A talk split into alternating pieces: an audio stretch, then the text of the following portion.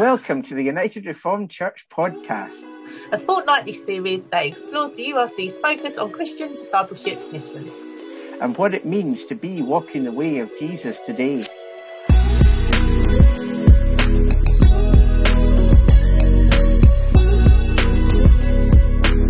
So today in the United Reformed Church podcast, we're joined by Kate Gray, um, an active Christian in the United Reformed Church and also involved with Christian climate action and uh, Extinction Rebellion um, to talk to us today about activism and why Christians should be um, active on the issues that they care about the most. Hi, Kate. Thanks for joining us today. Hi.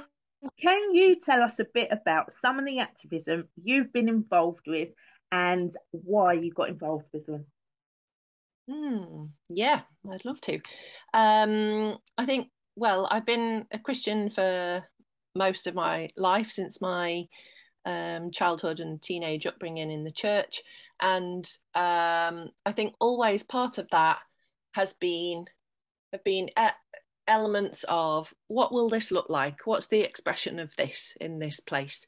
Um, and so I think uh, activism wasn't particularly an, an add-on or or something that's new or a shock to me, um, but something that was nurtured in my family um, and and supported, you know, thoughtful expression of our faith is is just common sense. Um, it, it's just part of the expectation of who we are. So when I began to explore more about um, what my faith would look like with other kinds of um, Christians across the UK, particularly in in recent years, um, I think my environmentalism, if if that's what it was, or my care for creation or stewardship of the earth, um, I could see that some just there were lots of gaps in my life, uh, lots of areas of hypocrisy. Uh, there still are, uh, and lots of ways in which um, I thought if I'm able to do something or to say something or join with others, um, then then I want to think through why would I not do that? Um, why would I? What would hold me back from that? What would be some of the barriers, um, either within myself or uh, other structural barriers um, or institutional barriers? Um, and so I began to explore. I think it was after the 2019 um, Extinction Rebellion rebellion uh, in in London. I began to. I, I, was inspired by that. I looked, I watched, I heard from uh, a few, a very small number of Christians around who had been, who had joined and been part of that, and that looked like then a very large number of different kinds of people to me, uh, and something that I found inspiring. It was a kind of march protest um, and people setting up creative spaces. So I so I then decided whenever there was an opportunity to to be part of that that I would go and join in that. Uh, I wasn't a huge fan of necessarily traveling out of Manchester down to London, but um, I wanted to be part of something more widely where Christians were joining with other kinds of people on something that many other people appeared in in government at that time and since to not to take seriously enough in my view uh, as a christian around protection of the earth care for creation um, I think that that's part of my obedience to to Christ. So, so I became part of that, and then soon after found Christian Climate Action. One of the questions that we have is why the issues you campaign about are so important to you as a disciple of Jesus. Hmm. Yeah, I I think. I mean, what issues have you campaigned about so far, and why are they so important? Yeah, I I think I would um, I'm comfortable with using the word activist for myself, but also um, when I didn't use that word, I would just say, I'm a follower of Jesus, and this is the outworking of that. Um, so it wasn't a really huge leap for me. Um, I, I, to to be involved in. Um, I think it wasn't really issue based or like single issue politics or issue based things or themes. Um, I suppose lots of the expression of my faith is about the interconnectedness of things. So, although I've been part of and I am part of Christian Climate Action, I think my discipleship and my, the way in which I in, interpret the call of Jesus on my life is that um, God's in the world. So the Holy Spirit is alive and active, and I, if I'm looking, if I'm praying, if I'm trying to be alert and awake to God in the world around me, then then people in in the church or local community or wherever wherever they are, if they if there's something that is of struggle or a, tension or a kind of conflict that's going on between how things are and how things should be, then I think it's imperative that that Christians become more informed about that and seek God's guidance with um, brothers and sisters in the church about the ways in which the church can respond with that collectively. So that's in solidarity with other people. So that's a bit about the process that I went through in order to discern and decide what will my um, discipleship look like now, you know, from 2019, 2018, 2019, 2020, it looked very different. So going and joining in a walk or a march or a protest was one part of it. But I really mulled over and I explored with some trusted, uh, a trusted small group of people, Christians. Um, I I wondered with them how far, I suppose, um, how far will my expression of discipleship go? Um, so part of the tactics, I think, at the time of XR were about um, taking up space in police cells, about being arrested and taking up space in police cells, in order to push through and you know to to jam and to busy that and to jam the system uh, and to overwhelm it and to can do to try to do that as part of a wider strategy to do that continuously. Um, and uh, and that's part of a, the picture of being part of a social movement. It's inspired by gandhi um, and all of the very um, interesting and for many people quite controversial things. Um, do we join in mass movements? What do we make of them? And so when i decided um, suppose when I when I was considering the ways in which I would be involved, I thought, for me, first it's about who and what is important in my life, and the the call to follow Jesus and what his values are, what they look like, was first, rather than here's an issue, shall I jump on the bandwagon? It's not that kind of I'm not that kind of activist. Um, and so the priorities were sort of set. I think God's creation is being trashed. Uh, I think I'm very, very surprised that the the funding, for example, of new gas and oil projects is something that uh, is seen to be good and wise and morally the right thing to do by government or or individuals in general, you know, in government, uh, I find that to be very troublesome with all of the weight of evidence of science and, and climate emergency kind of against that. Um, and so, what one of the small things that happened was um, I just sat down in a road in the middle of London. I, I mean, actually, it didn't it didn't do a huge, you know, thing. It wasn't a, a huge movement. You know, who am I? I'm only one person. What can I do? You know, that was sort of in my head around logic. I am only a tiny dot of a speck of a person on this big planet. What can I do? And that sort of feeling of powerlessness, um, you know, in the face of such um, catastrophe, enormity of, of the weight of some of the things, you know, in the climate science.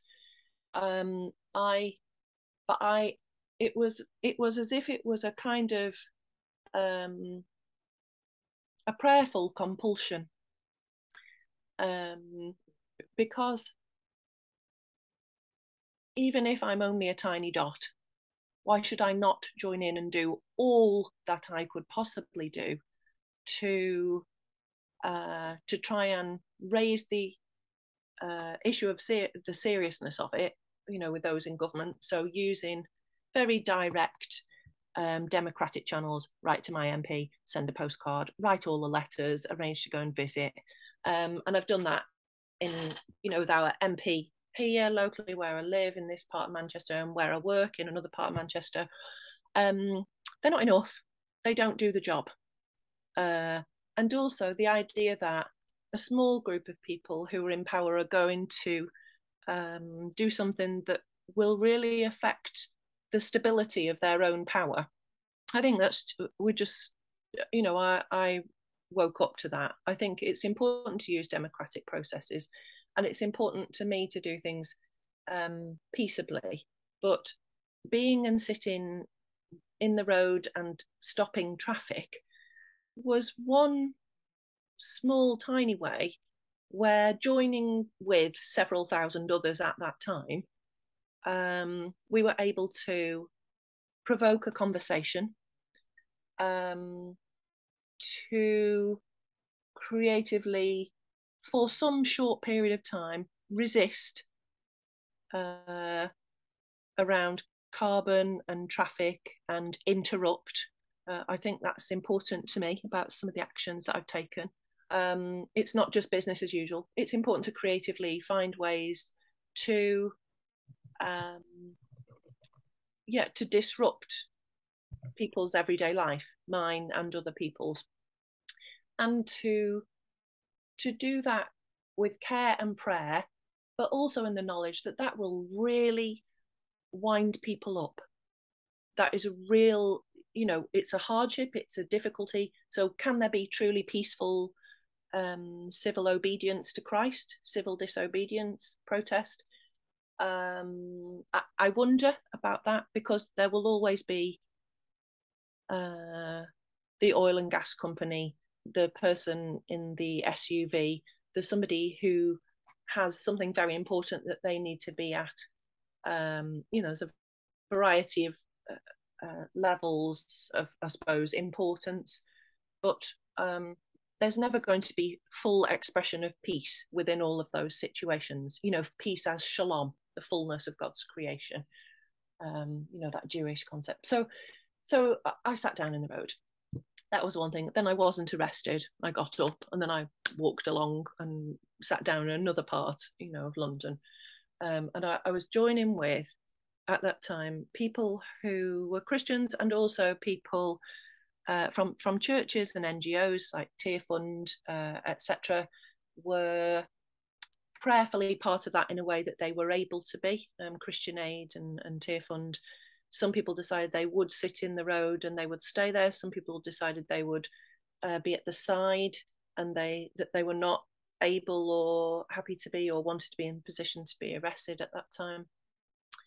Um, and then being part of the Faith Bridge, uh, there were also then people who are Jewish, people who are Buddhist, people who are Muslim, uh, and people who are Christian together. Um, and that felt like a real source of strength. Um, I am also a um, a clergy person, a church leader ordained in the United Reformed Church, and I was trying to think, should I look like and dress like an official clergy person? You know, in this. Was that idea to escape being arrested? well, I don't. You don't escape it. Uh, I mean, you can get up and move to the side of the road when police give you several warnings. You can, you can do that. You, usually, on those protests, many people are given multiple warnings. Right. Uh, and on this occasion, that was the case for me. Um, it wasn't the on um, the the case for a variety of other people, but it was for all of the Faithbridge people at that time.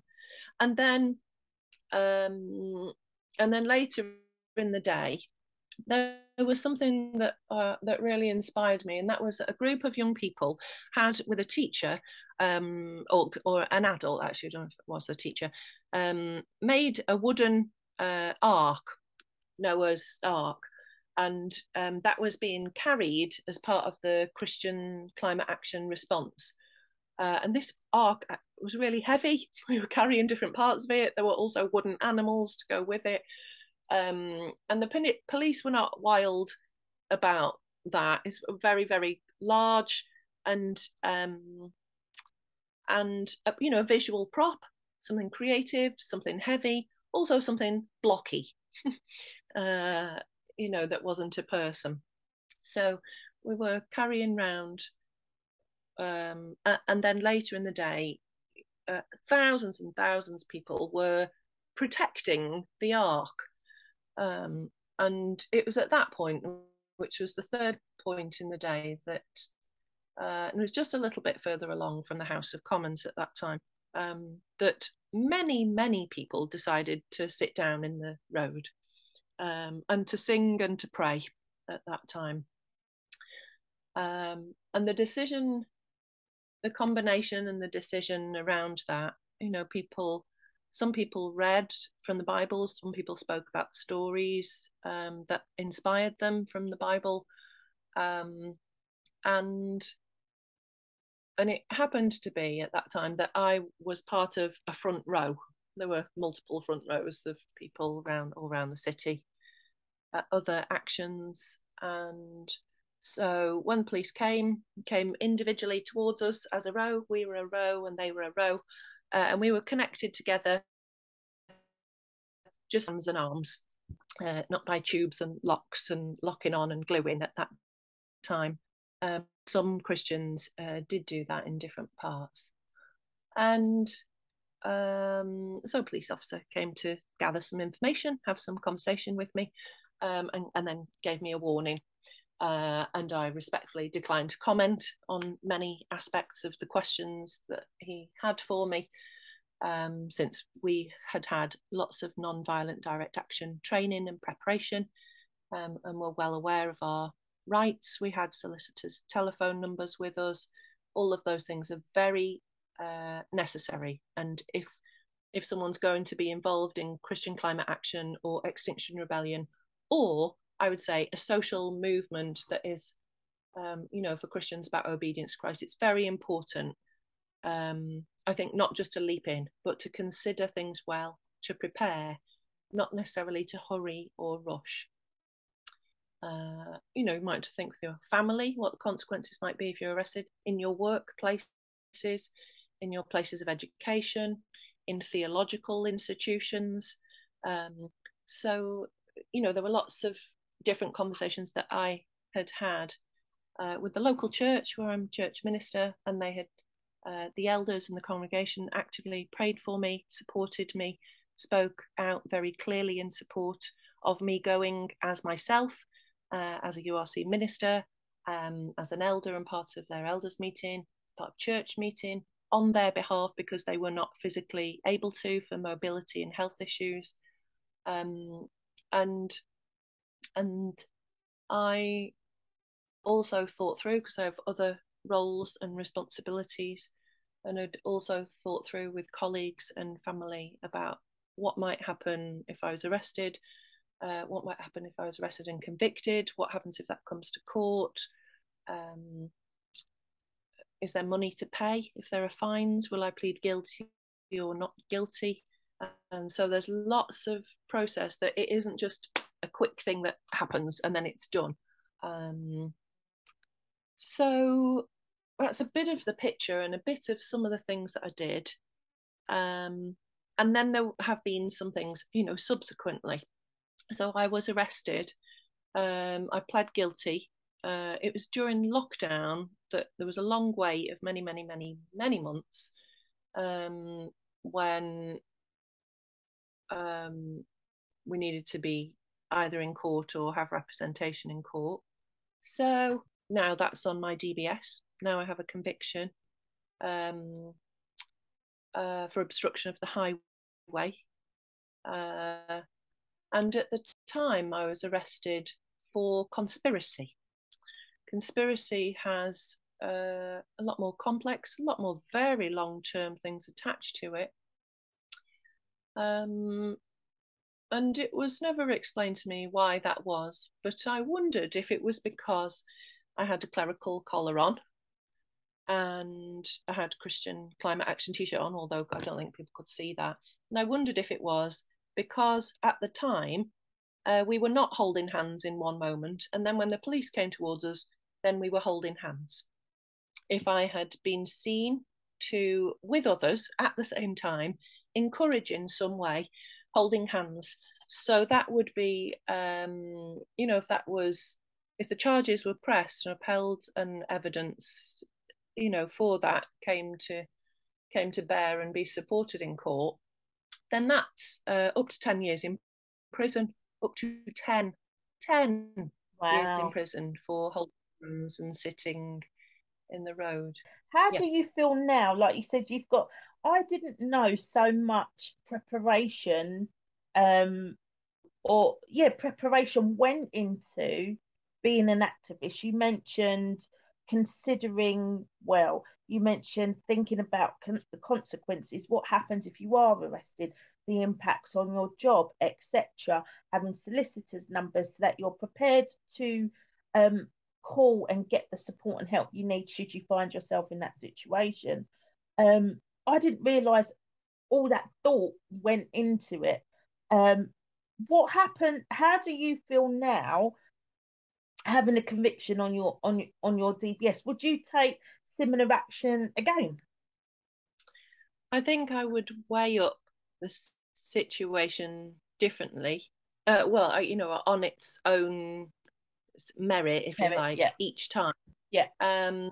So I, I wouldn't say I, I'm not fixed about what my activism, what my expression of joining in with God's mission mm-hmm. looks like.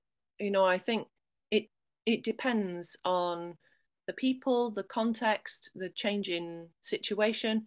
So there have been lots of things about P- police powers bill since that have been um, introduced and that have changed part of the protest landscape um, part of people's uh, response, democratic response, um, you know, is very much um, unwelcome by government if it's not done in ways that they think is just perfectly fine.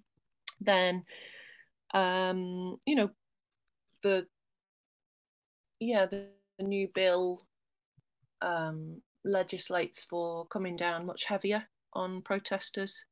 Um, and so there are a whole range of other people uh, and other organisations, movements now, Insulate Britain, Just Stop Oil, um, and a whole range of other other organisations, um, trade unions, lab, labour organisations, um, who are wanting and are, are acting together in a variety of different ways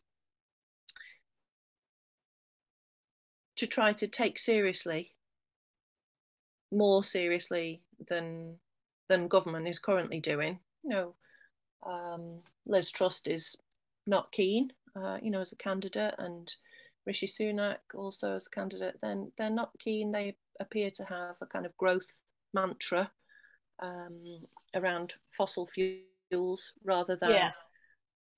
looking to act responsibly. So I think preparation is essential uh, yeah.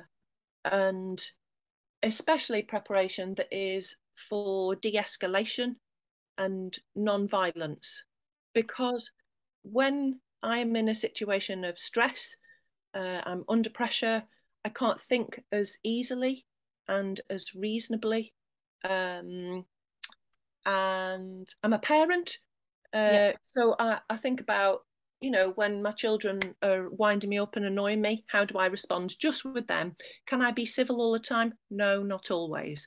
Therefore, if I'm then in a public role and a public place, it's all the more uh, incumbent, it's all the more important for me to be um, acting as responsibly and non violently, inwardly and outwardly as I can be. Even though I might be really nervous, I might be feeling anxious about things or um, unsure about what might happen next.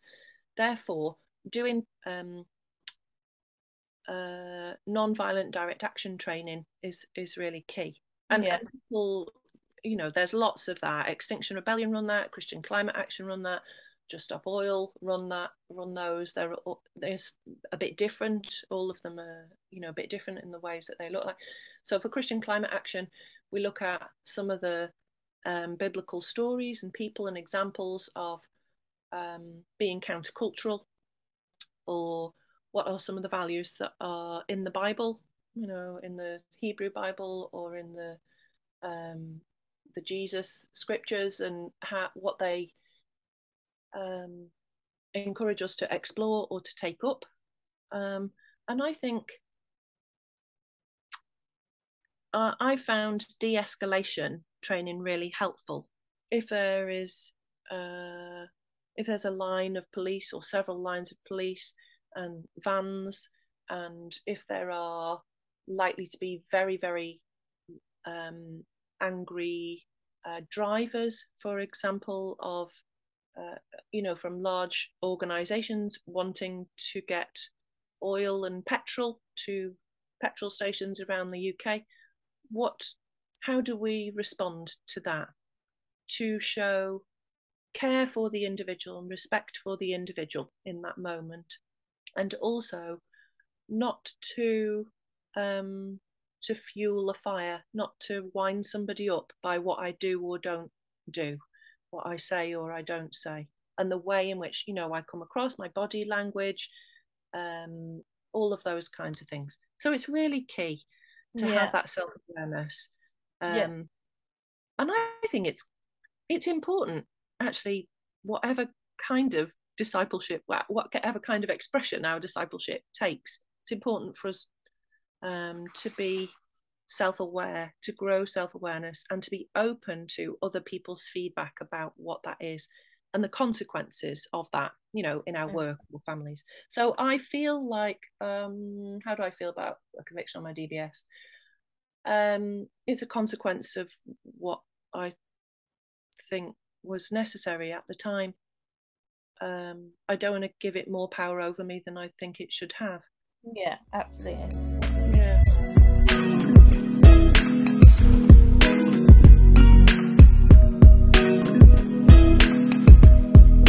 It certainly sounds um, like the type of action you're describing um, it certainly works in terms of uh, raising awareness, um, and in some cases, um, perhaps pushing authorities more towards action they should take. I'm wondering though about people who perhaps say things like, "Well, there are no real solutions to to climate uh, change. There are no real um, ways forward. Um, we don't have the battery technology, for example, to harness um, the sustainable energy that we create. Um, we uh, have created all of these uh, sort of petrol cars and um, technology that is so rooted in oil and gas that we have no way of escaping that at the moment. Um, and there just seems to be a sense of hopelessness. I mean, within my own family, I experience that a lot when I try to speak of the importance of acting on climate change, only to be met with um, with skepticism and anger. Um, and you've seen that firsthand on the streets, no doubt, with the people uh, around you as you've tried to to take action. I'm, I'm wondering if there's more we can do as disciples of Jesus to support people in reaching a point where they feel that actually there is hope. We are able to take action, or our authorities are able to do things that they're not doing. And therefore, we too want to be part of that movement of making things happen rather than people who just get wound up and angry about the protesters um, and the people who are taking action against this terrible thing that's destroying our world, actually to vent that that anger and that frustration into uh, to making a difference in this situation. Mm, yeah, I I find um, my anger is something that is um, a source of loving action. Um, uh, so I think that's a really helpful way to phrase it or to frame it to look at channeling or directing our powerlessness and our frustration um, to something that that might feel more constructive and hopeful. Um, I wonder about about the place of hope in it as a Christian, um, and I think there's all sorts of things that that have been written about about that, but um, whether it will work and whether um, something will be successful isn't the isn't the reason I join in, isn't the reason that I do something. Uh,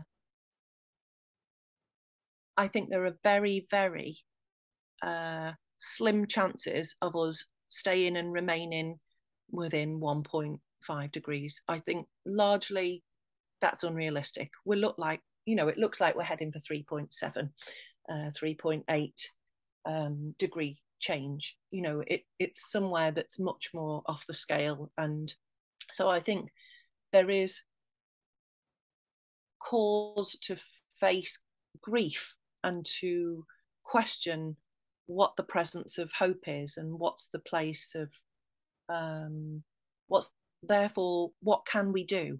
You know can we do anything? But the reason to do it is because that i do it is because it's the right thing to do, even if there is imminent catastrophe. Uh, because I have children. There are generations, tiny now, already born, for which um, I cannot, in all good conscience, say, uh, you know, look at my children and, and their friends and say, I, I stood by, I did not speak, I did not act. I did what I could do. Uh, and I think part of my call around what what does obedience look look like to Jesus? It's not this kind of blind obedience. I'll just do this and that's it. Um, but but it is a strong sense of I, I suppose urgency, crisis, conviction that even if this doesn't work and even if it's not a success and even if we go over 1.5 and we head very much towards two three uh, degree change in temperature um, i will know that i've done what i can do. And i will have also strongly encouraged all christians that i meet any time from any flavor any background any theology uh, I don't get involved in conversations around climate denial anymore. I just think we haven't got time for that. Uh, so I just say, you know, I, I just say that, you know, I, I, think we're short on time, so I'll use my energy differently. Um, but where people are wanting to join together and where people are wanting also to be inspired by what other people's lives look like now. People are living with the reality of climate change in different parts of the world and here on our doorstep in the UK with 38 degrees, you know, going bonkers temperatures. Um, people are able to, I think, or maybe it's not fair to generalize, I'm able to find inspiration from um, Christians and other people of faith and, and people of faith in people uh, that we are trying. I want that to be said of our generation. we tried. You know, we put pressure. We did. You know, the question for me is, am I doing all I can do? That's a no. I, I don't want to live in guilt and shame. I don't believe Jesus is really like that. He doesn't heap that on us. You know, that's um special human construct. So uh, I, I, I think psychologically, where would we rather be? With a band of people who are trying, or with people resting on their laurels and trying to make things as comfortable as possible just for themselves and their own 2.4 and and that's from i say that very much from a place of privilege because i have that choice you know i have flexibility and i know that i have support, um, you know, from family and friends uh, and from the local church. From the wider church, I think there's a big question about what support looks like. What I would really love is, um, you know, how can we support people? Um, we could pay their fines. We could make statements. We could come and meet them outside the court. We could have a prayer vigil, um, you know, with for example, Lambeth is going on. You know, URC Christians could um, could go and be part of that and join with people who in the Church of England are not currently divesting and still have huge amounts of um, synods that have fossil fuel investments. So there are very much things that we can do that aren't arrestable. You know, if people feel anxious or concerned about that, um, I think to be visible is very important to bear witness with other people um, for the church to be countercultural uh, in ways that it finds difficult, that it's tricky, um, you know, and that that does mean facing some of the URC structures, um, and I I have done that, you know. I have no doubt I'm likely to continue to do that in future uh, you know, as a clergy person, um, it's very, very difficult. Uh, it's uh, being involved in civil obedience and obedience to Christ is not something that the church, URC institutionally, will come out and be actively supportive of, uh, as far as I'm aware. That is a huge disappointment to me, huge. Um, since I understand that creatively and politically, there are lots of different things that we, um, you know, are barriers to some of that. But I think time is short in terms of climate crisis. Um, where do we want to be? You know, what what's the how will we be accountable for our life? um, and and I want people who are in other parts of the world to know that the church is willing to act in ways that are costly and sacrificial to us. You know, there are consequences to my having my DBS look like that. Um, you know, for work in future, for visas, for uh, other opportunities. So I really had to weigh those things up. If I'm going to be involved in those things again, there will continue to be consequences of that. Uh, and clergy are being actively discouraged in the United Reformed Church not to be involved in uh, being obedient to Christ that counters some of the state. Uh, and yet, in our statement of nature, faith, and order, we say that uh, we are distinct from the state and that that's something that we uphold. So I think those things are controversial. Mm, indeed, but you are right in our basis of union. It does say that in matters of obedience to the Lord Jesus Christ, um, uh, the uh, URC does uh, stand separately to the government of the state and stands in obedience to Jesus Christ. And as you've said, um, it is important that any action that is taken is done in a considered way. Um, that we we think about what it what is it that we're doing why are we what are we trying to achieve who's going to benefit who's going to suffer um, but in that prayerful consideration um, there is room to move, and I, I'm, I hope that more, um, uh, including myself, um, will consider these issues carefully and the action um, that we can take. So thank you for all of that. Um, one question that we ask everyone who participates in the podcast is that the strapline of Walking the Way, the URC's focus on whole of life discipleship, is living the life of Jesus today. What does that mean to you? Setting Jesus and his ways, his values, his life, and the life broken free from deathly powers in in the midst of all of what I do in day to day life, um, and not not doing that uh, as an individual only. You know, being accountable is part of that. Being um, being alongside people, acting in solidarity and collectively, uh, and being inspired and challenged by by the scriptures I think, digging around in them. And I'm really interested in Jesus. uh, it sounds pretty obvious, but maybe it isn't always obvious to everybody who looks on into the church. So I think continuing to to meet with him, Jesus, you know, the Christ, uh, I think my interpretation of him is that he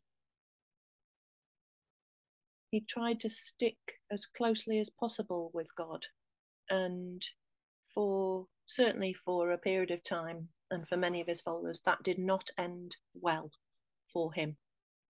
Uh, and that tiny little, you know, a tiny little group of people was able to start a social movement is very inspiring to me um, it's entirely possible that a weirdo bunch of people from a very long time ago in a far off place can move and prompt Christians who feel, you know, a bit awkward, anxious, uncomfortable, not sure how to live. There's loads of resource in him to, to counter that.